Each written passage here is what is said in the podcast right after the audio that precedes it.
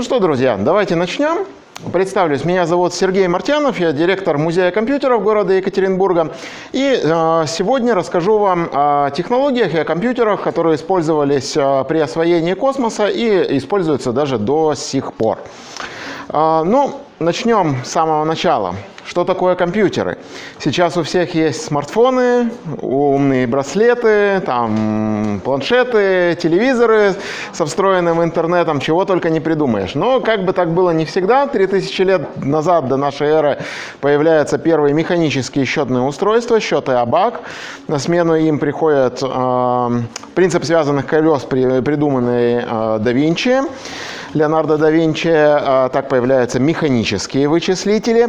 А вот э, компьютеры и ЭВМ, то есть электронно-вычислительные машины, появляются только э, в 40-х годах прошлого века. В 1948 году в Советском Союзе появляется первая ЭВМ. Примерно в этот же период, 47-й, там 49-й год, в США тоже появляются первые электронные калькуляторы. Что же лежит в основе принципа действия таких а, электронных и электромеханических машин. Давайте заглянем а, в примерное внутреннее устройство подобных а, электронных устройств. Электровакуумные лампы. То есть сейчас в процессорах и в микросхемах используются транзисторы, а в 40-х, 50-х годах компьютеры использовали электровакуумные лампы. А, лампа, думаете, что она светится? Ну, в общем, примерно так, да. То есть чуть-чуть а, небольшое свечение от нее есть. Кстати, что негативно влияет на работу электроники, потому что привлекает насекомых в темное время суток. Попадая на поверхность лампы, это создает а, повышение температуры, и таким образом эти лампы выходили из строя. Вытаскивать их надо было залезть внутрь, вытащить вот, вот такая вот лампа. Если уроните, она разобьется, как обычная лампочка. Сколько же было таких э, ламп в компьютере? 7, 8, 10 тысяч штук.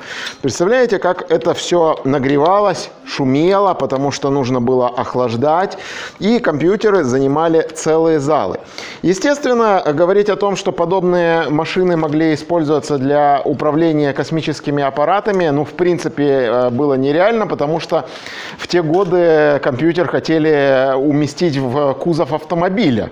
Это была просто мечта, то есть сделать его компактным компактным, чтобы его можно было перевозить. Потому что на самом деле э, все эти ЭВМ устанавливались стационарно и э, перевозки не подлежали. На смену электровакуумным лампам приходят транзисторы. И вот здесь вот уже э, вот такие вот устройства транзисторы, которые объединяются в интегральные схемы.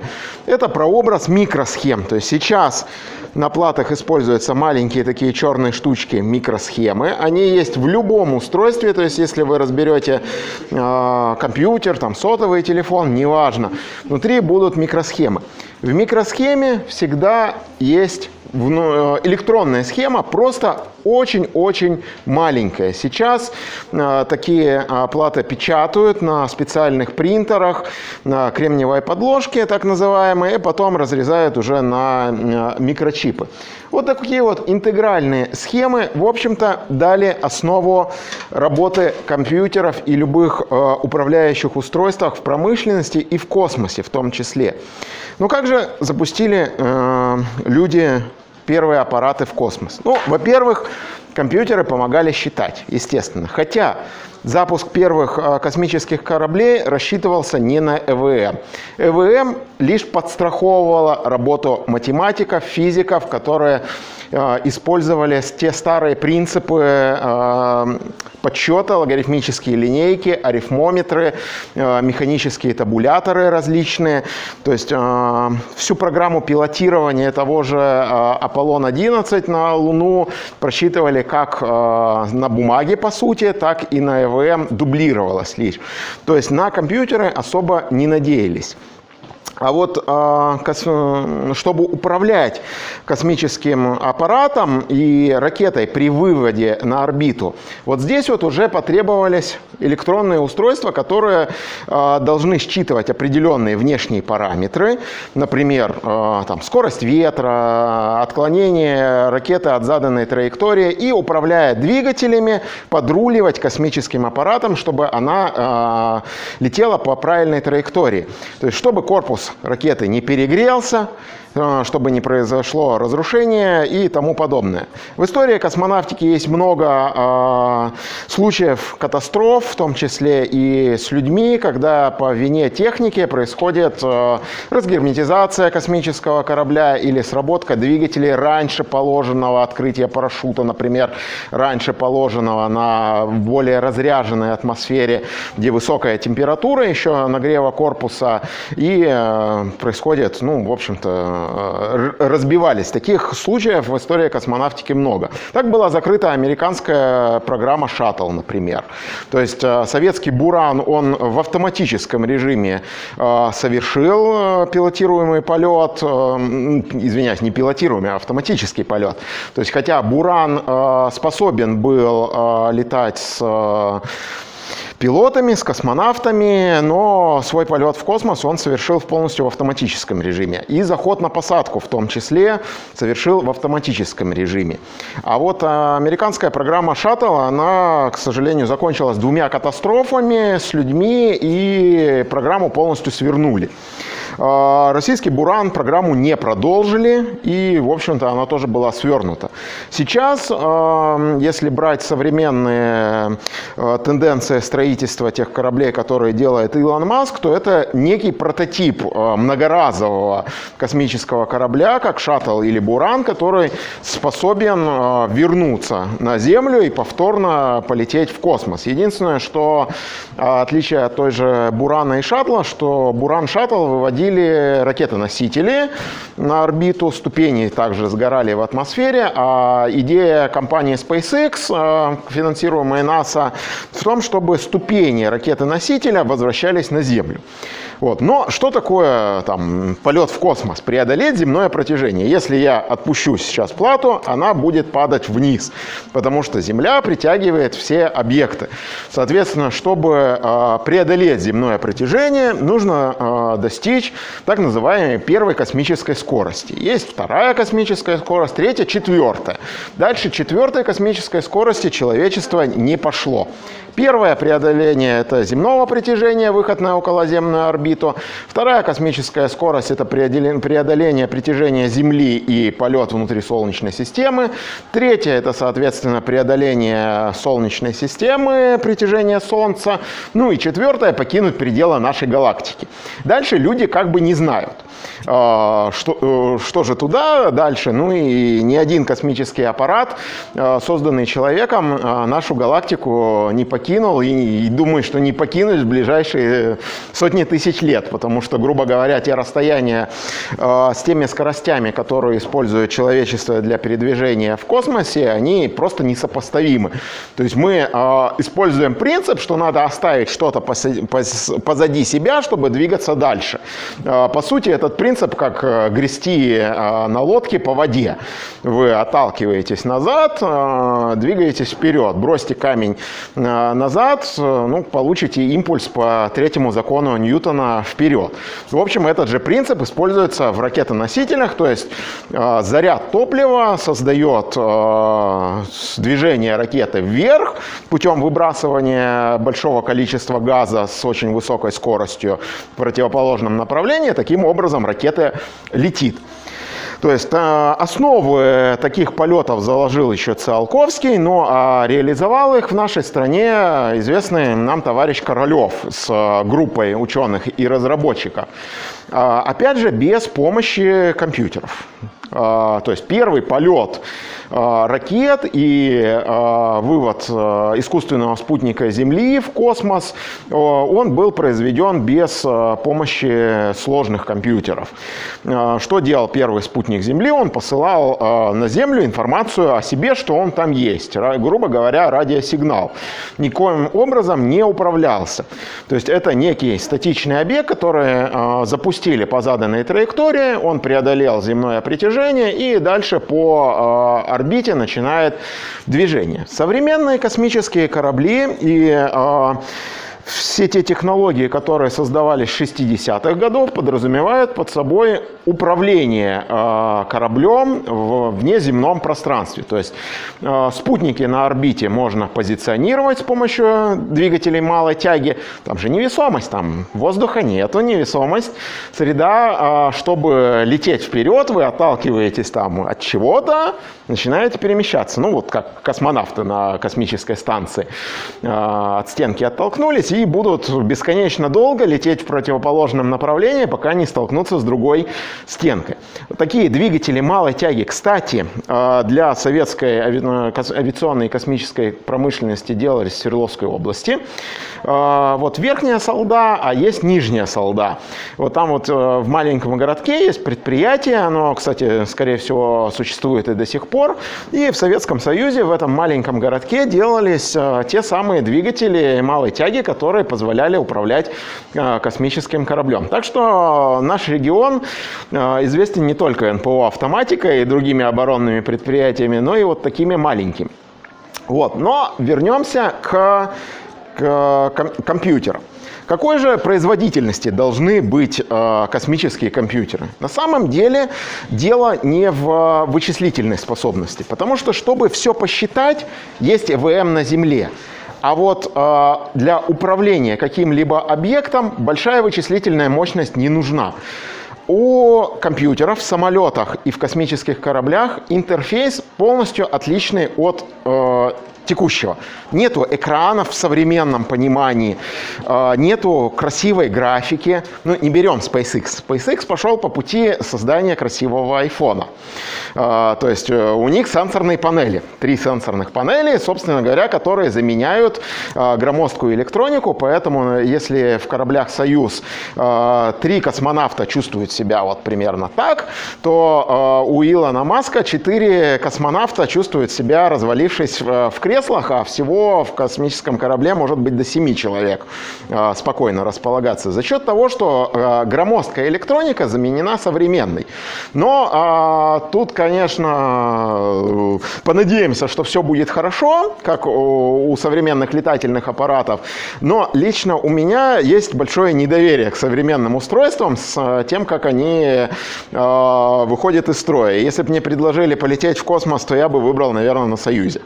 Потому потому что это такой э, старый советский аппарат, который, ну, отказать, конечно, может, как девятка или Жигули, которая заглохнет, но мы все знаем, что если что, с заведется. Вот, а, а как заводили-то с?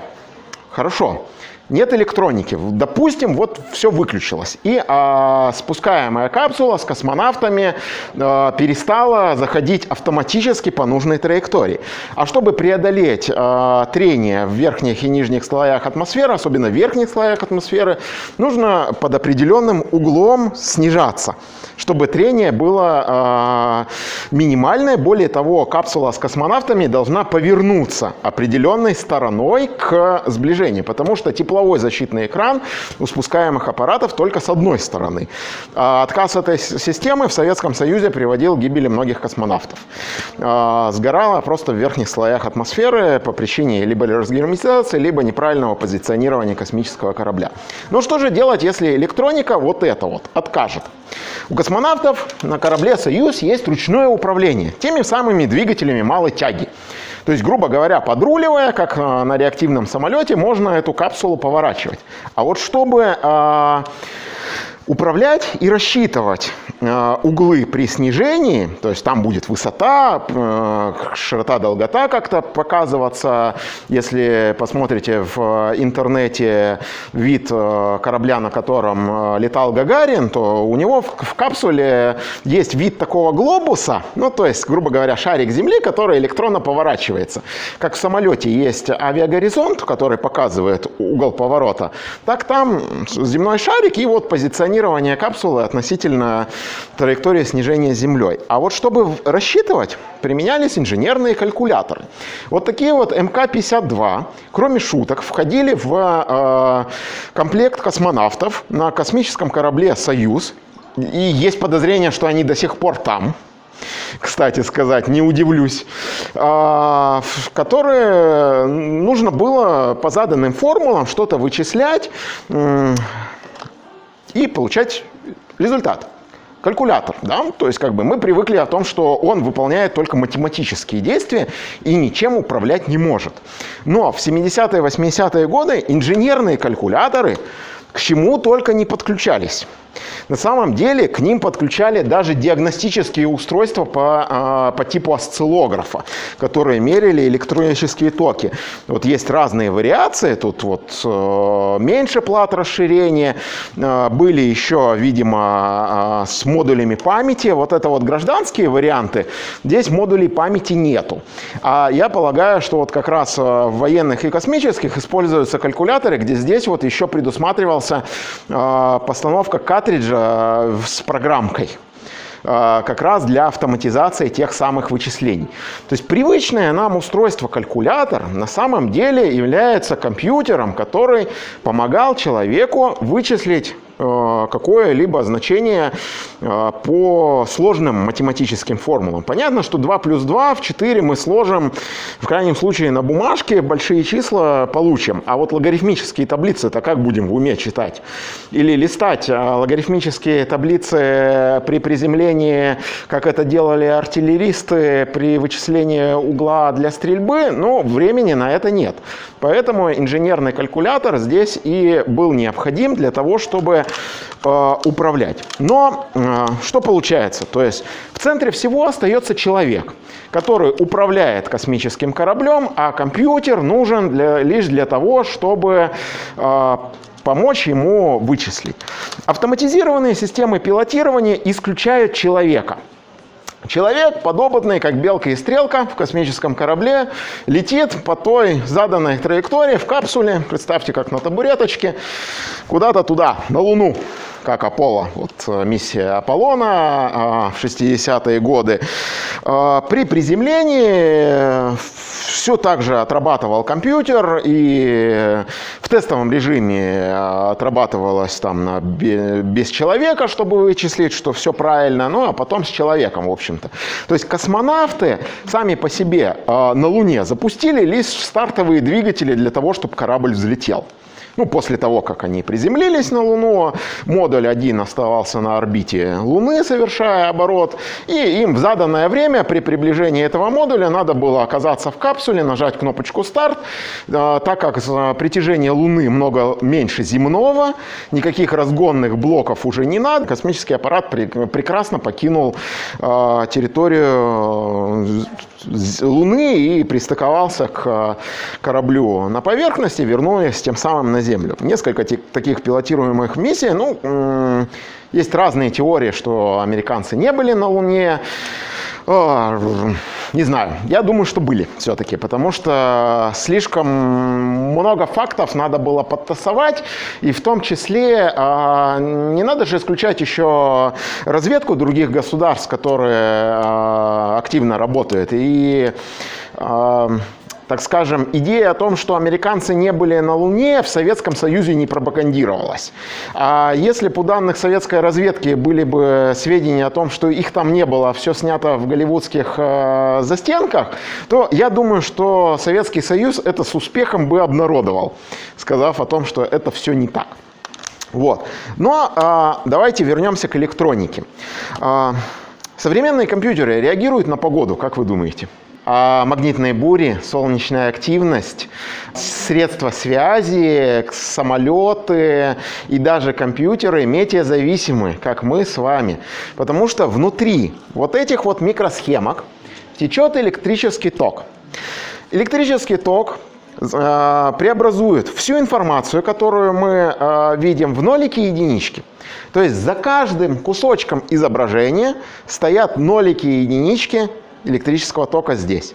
Когда в грозу вы видите потерю сигнала, это влияние электромагнитного излучения от молний на а, передающую и принимающую антенну. А, когда в пустыне идет пылевая буря, радиосигнал отражается от маленьких частичек песка и а, существенно образом а, затухает, то есть дальность а, радиосвязи ну, практически падает в пустыне в полевую бурю до нуля практически, потому что этот сигнал постоянно преломляется, отражается. При солнечной активности, кроме обычного электромагнитного излучения, еще и полна радиации. Землю защищает радиационный слой, радиационный пояс так называемый, то есть магнитный, магнитное поле поле Земли задерживает солнечную радиацию. Кстати, а, а, Впервые этот пояс был обнаружен а, при лунной миссии уже Советского Союза, Луна-1, хоть и из-за практически детской ошибки не выполнила программу до конца, не учли задержку на время посылки сигнала до космического корабля.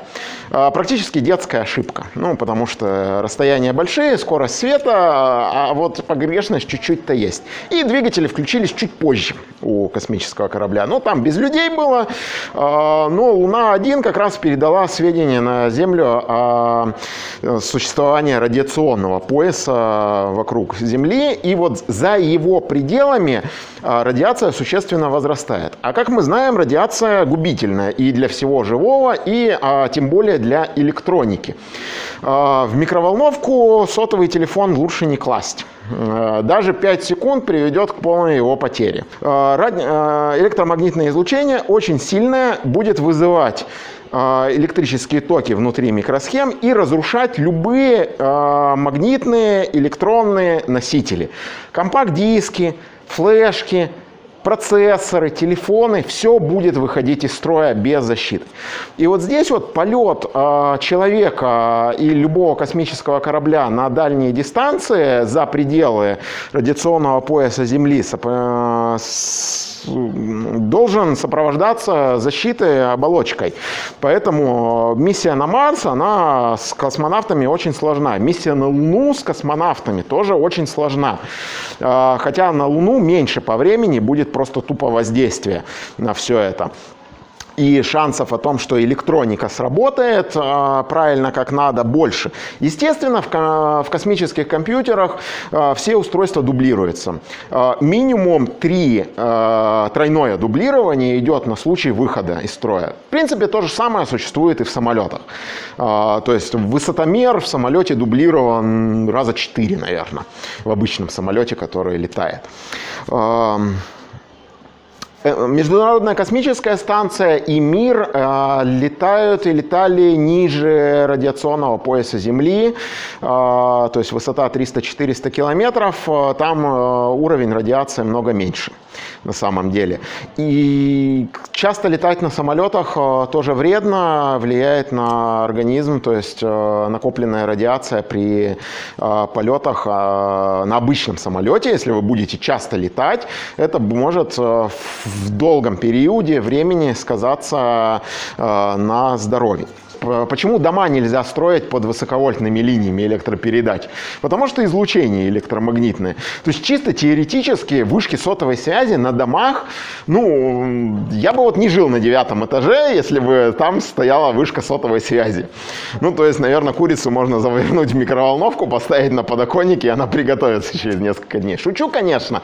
Вот, но от любой антенны, э, излучающей электромагнитные волны, э, происходит излучение излучение, которое вли... чисто гипотетически может влиять на организм, потому что наш организм это, в общем-то, такой же электрический компьютер, ну только биологического плана. У нас есть сердце, тактовый генератор, который э, создает э, колебания.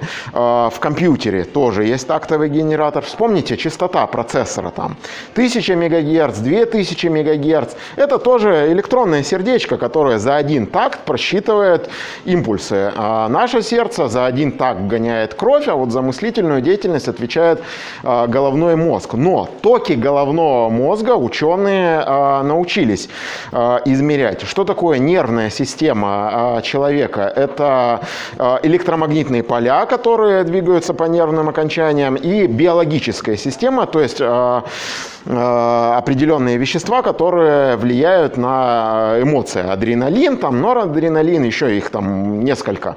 То есть человек это очень сложный биоэлектронный компьютер, но и электромагнитное излучение для человека опасно в любом случае. А, чем же пользуются космонавты сейчас на орбите? То есть мы а, определили, что летают они на кораблях, которые, в общем-то, управляются автоматически, а компьютеры присутствуют на МКС а, в большом количестве. То есть это бортовые ЭВМ, которые контролируют работу космического корабля, персональные компьютеры, КПКшки на ладоннике, в общем-то, которые у всех космонавтов вот такие вот до сих пор есть на МКС. Личная записная книжечка. А, множество ноутбуков, порядка 60, если я не ошибаюсь, а, присутствует на Международной космической станции. Вот таких вот. Обратите внимание на угол а, развертывания 180 градусов. И вот на такие вот нарезочки по экрану. Вот здесь вот и вот здесь вот нарезки, как на затворе пистолета. Для, сделано для того, чтобы удобно было держать. То есть вот если вы сделаете то же самое с современным ноутбуком, ну, скорее всего, он у вас пополам просто разорвется. А здесь стальные петли, которые, в общем-то, этот корпус удерживают. И самое главное, если я встану, ну, не буду проверять на конкретно этом, но он должен выдержать мой вес. А вот здесь вот у каждого болтика подписано, за что он отвечает. А, все ноутбуки с 2004 года, вот такие выпуска по 2015, а, комплектующие взаимозаменяемые а, не завис... производительность возрастала, а вот все комплектующие взаимозаменяемые. То есть можно раскрутить один модуль, снять, поставить в другой ноутбук для ремонтной пригодности. И поставляются эти а, ноутбуки поставлялись на орбиту, в общем-то, упакованные в чемоданчики.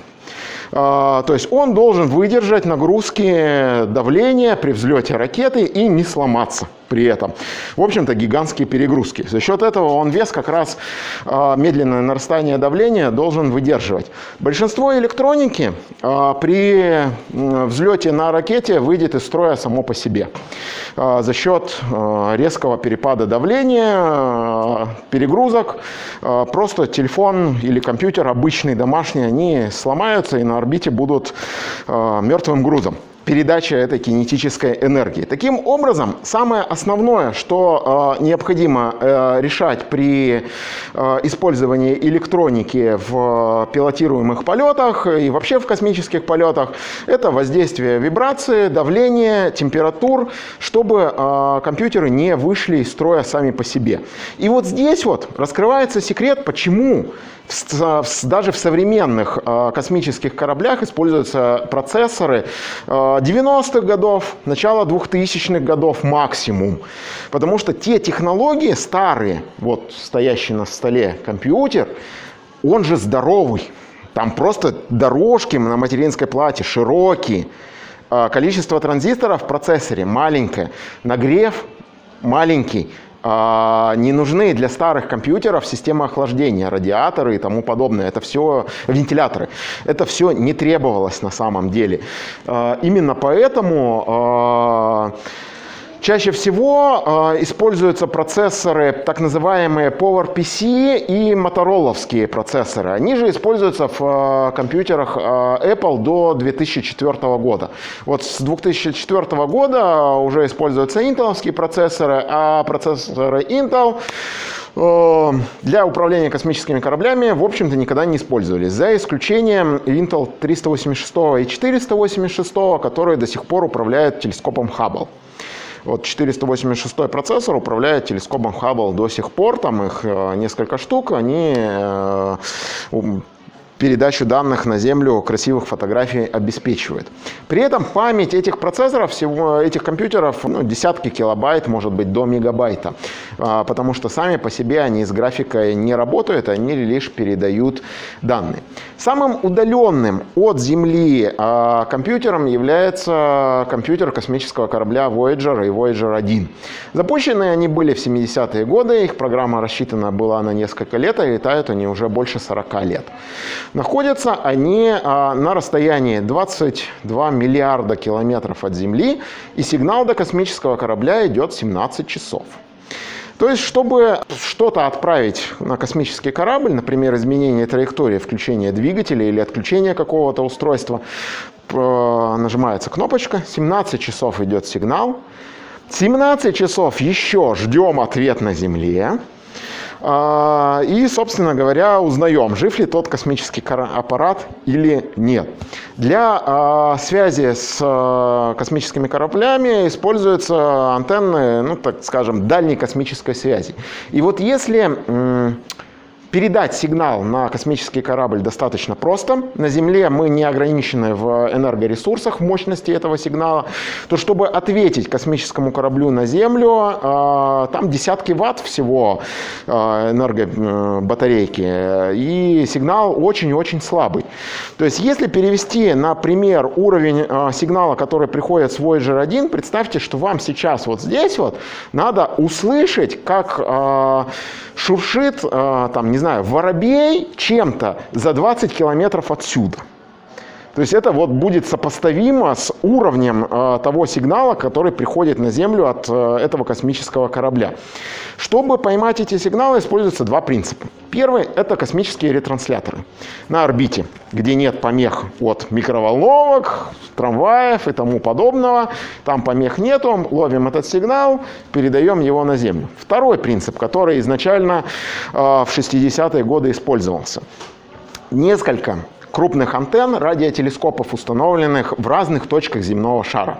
Очень маленькая вероятность, что трамвай одновременно поедет во Владивостоке и в Крыму и создаст одинаковые помехи для двух этих антенн.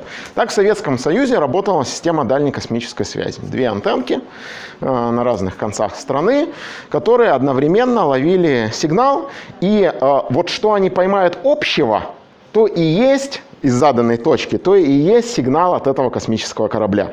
А, Все остальное фильтруется, а, а общее, то, что пришло на эти две а, разные далеко удаленные антенны, и есть сигнал от космического корабля. Сейчас такая система дальней космической станции используется до сих пор, и России, у США есть своя, у нас своя. Откуда космический корабль берет энергию? Маленький ядерный реактор. Ну, в хорошем смысле этого слова, то есть там нету цепной ядерной реакции, а, там есть преобразование тепловой энергии от радиоактивного вещества в а, электрическую. То есть, грубо говоря, маленькая теплоэлектростанция, ну, только на радиоактивном элементе. Советский Союз активно использовал такие технологии.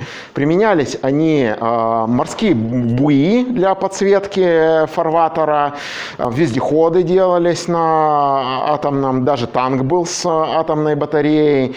Кор, ну, корабли, подлодки до сих пор а, атомоходы существуют, используют. А вот все остальное мировое сообщество а, посчитало, что это излишнее загрязнение природы, потому что ну, эти буйки отрывает при шторме, уносит, и потом радиоактивные элементы попадают в среду, что загрязняет и негативно влияет на человечество.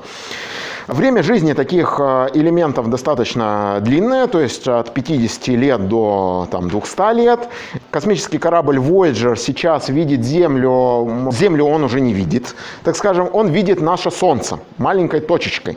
То есть он прошел, вышел за пределы нашей Солнечной системы и стал первым интерстеллар, меж так скажем, а, вот есть межпланетные да, космические корабли, с Земли на Марс полетим, а Voyager 1 и Voyager 2 покинули нашу Солнечную систему и двигаются в направлении соседних звезд. И через а, многие десятки, сотни тысяч лет э, достигнут. Возможно, попадут в руки другой цивилизации, которая будет а, догадываться, вот, вот что, вот это вот мы нагородили, вот что им попало в руки. Потому что на самом деле разрушающего воздействия, кроме как радиации, на космический корабль нету. Если он не столкнется с астероидом, кометой и другим э, небесным телом, э, то он будет миллиарды лет бороздить космическое пространство, но никогда на Землю уже не вернется воздействие солнца, воздействие ветра, воды, вот все эти процессы на Земле, они негативно сказываются, в общем-то, на все. А, в космосе а, на материал такого нету воздействия, кроме радиации, кроме радиационного излучения. Но, собственно говоря, электроника выйдет из строя рано или поздно, но Voyager раньше перестанет передавать сигнал на Землю, потому что его антенна перестанет видеть Солнце. То есть он перестанет а, посылать направленный сигнал по отношению к Земли. Как работает э, эта системка? Э, элементарно. Объектив, звезд, э, звезда, точечка. И он постоянно подстраивает ее в перекрестие. То есть, если вдруг космический корабль меняет свое направление, за счет двигателей малой тяги он подстраивает, чтобы звезда была в перекрестии. Таким образом, посылая сигнал в направлении Солнечной системы. Ну а на Земле мы его уже как-то ловим этот сигнал.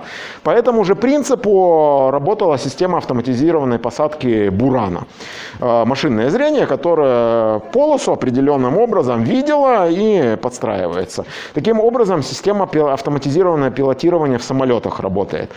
До, так скажем, последних 200 метров перед взлетно-посадочной полосой самолет может э, лететь в полностью автоматизированном режиме. С аэропорта подсвечивает лучиком, система самолета ловит этот лучик и по нему снижается. Но последние 200 метров э, там уже человек должен взять управление и посадить самолет самостоятельно. Хотя на примере Бурана мы знаем, что это не обязательно. Электроника может выполнить эту посадку самостоятельно. Вот. То есть куда все движется? Человечество активно выходит в космос, чтобы осваивать другие планеты. То есть идея колонизации Марса уже не звучит фантастически, потому что многоразовый корабль, который выводит на орбиту тяжелые грузы, создан. То есть уже менее затратно это делать. Ступени возвращаются, мы можем больше груза выводить на орбиту, тем самым строить орбитальную станцию вокруг Земли и двигаться дальше. И вот здесь вот э, те, те компьютерные технологии, которые придумало человечество сейчас, оно начинает э, играть очень интересную э, роль. Что же будет дальше? Вот смотрите, мы придумали, э, человечество, виртуальную реальность, очки VR, можем управлять в них каким-то устройством далеко где-то. А, мы придумали а искусственный интеллект, который может сам прогнозировать, как жить сам по себе, там, строить свои логические цепочки и, имея большой набор данных, делать выводы. То есть э, такая система есть. Мы придумали 3D принтеры. Можем печатать от элементарных пластиковых деталей до, извините, уже биологических органов. Такие опыты производятся. Не получится ли так, пофантазируем, что освоение Марса будет происходить, например, роботами, когда э, человек не физически будет присутствовать на Марсе, а оденет очки и будет управлять устройством на той стороне. Вопрос задержки, да, времени. Вы не в реальном времени управляете этим роботом, но по факту сейчас э, пилотируемый полет вертолета а, от последнего марсохода, который э, был там вместе с вертолетом, он был именно пилотируемый. То есть человек, сидя за компьютером в центре управления, управлял фактически вертолетом, который взлетел на Марс. Дважды уже. То есть первый это взлет там на полтора-два метра, а второй взлет уже на 5 метров был, ну и дальше он, программа будет расширяться. Вот, соответственно, вопрос использования ресурсов а, для человечества не ограничивается только Землей. Теоретически мы можем строить необходимые станции за пределами Земли и э, тем самым э, выходить все дальше и дальше в космос. Для чего? То есть идея колонизации Марса достаточно простая. От падения большого астероида на Землю мы не застрахованы никак. Э, ну, это может случиться прямо сейчас, грубо говоря. Э, и мы об этом не узнаем. То есть Челябинск, метеорит, э, тому пример. Для меня это было там, утром проснулся, вспышка за окном, лег дальше. А мог бы и не проснуться на самом деле, если бы он был побольше и летел чуть в другую, в другую сторону.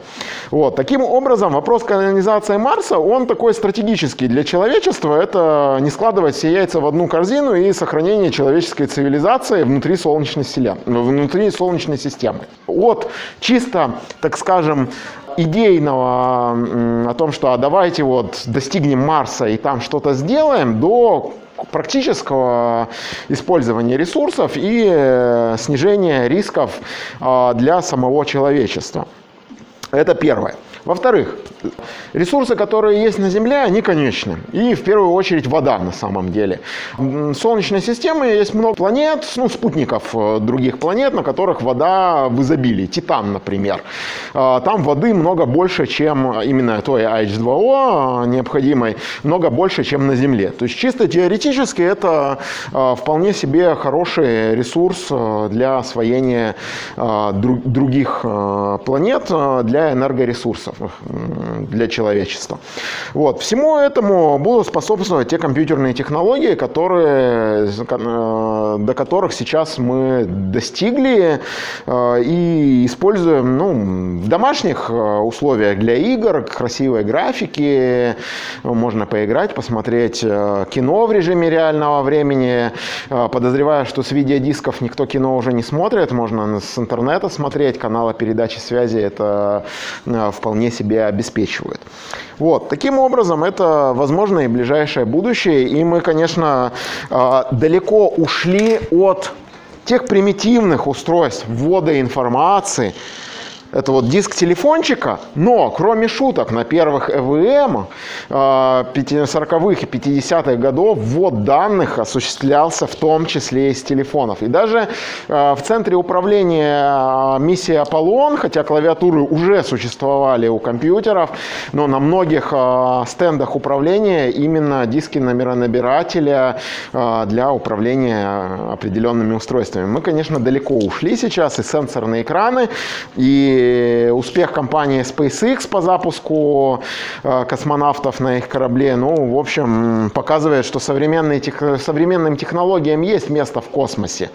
А, хотя многие эксперты вызывали опасения, что сенсорные экраны в космическом корабле будут в случае разгерметизации салона неэффективны, как и их скафандры, в которых они там находятся.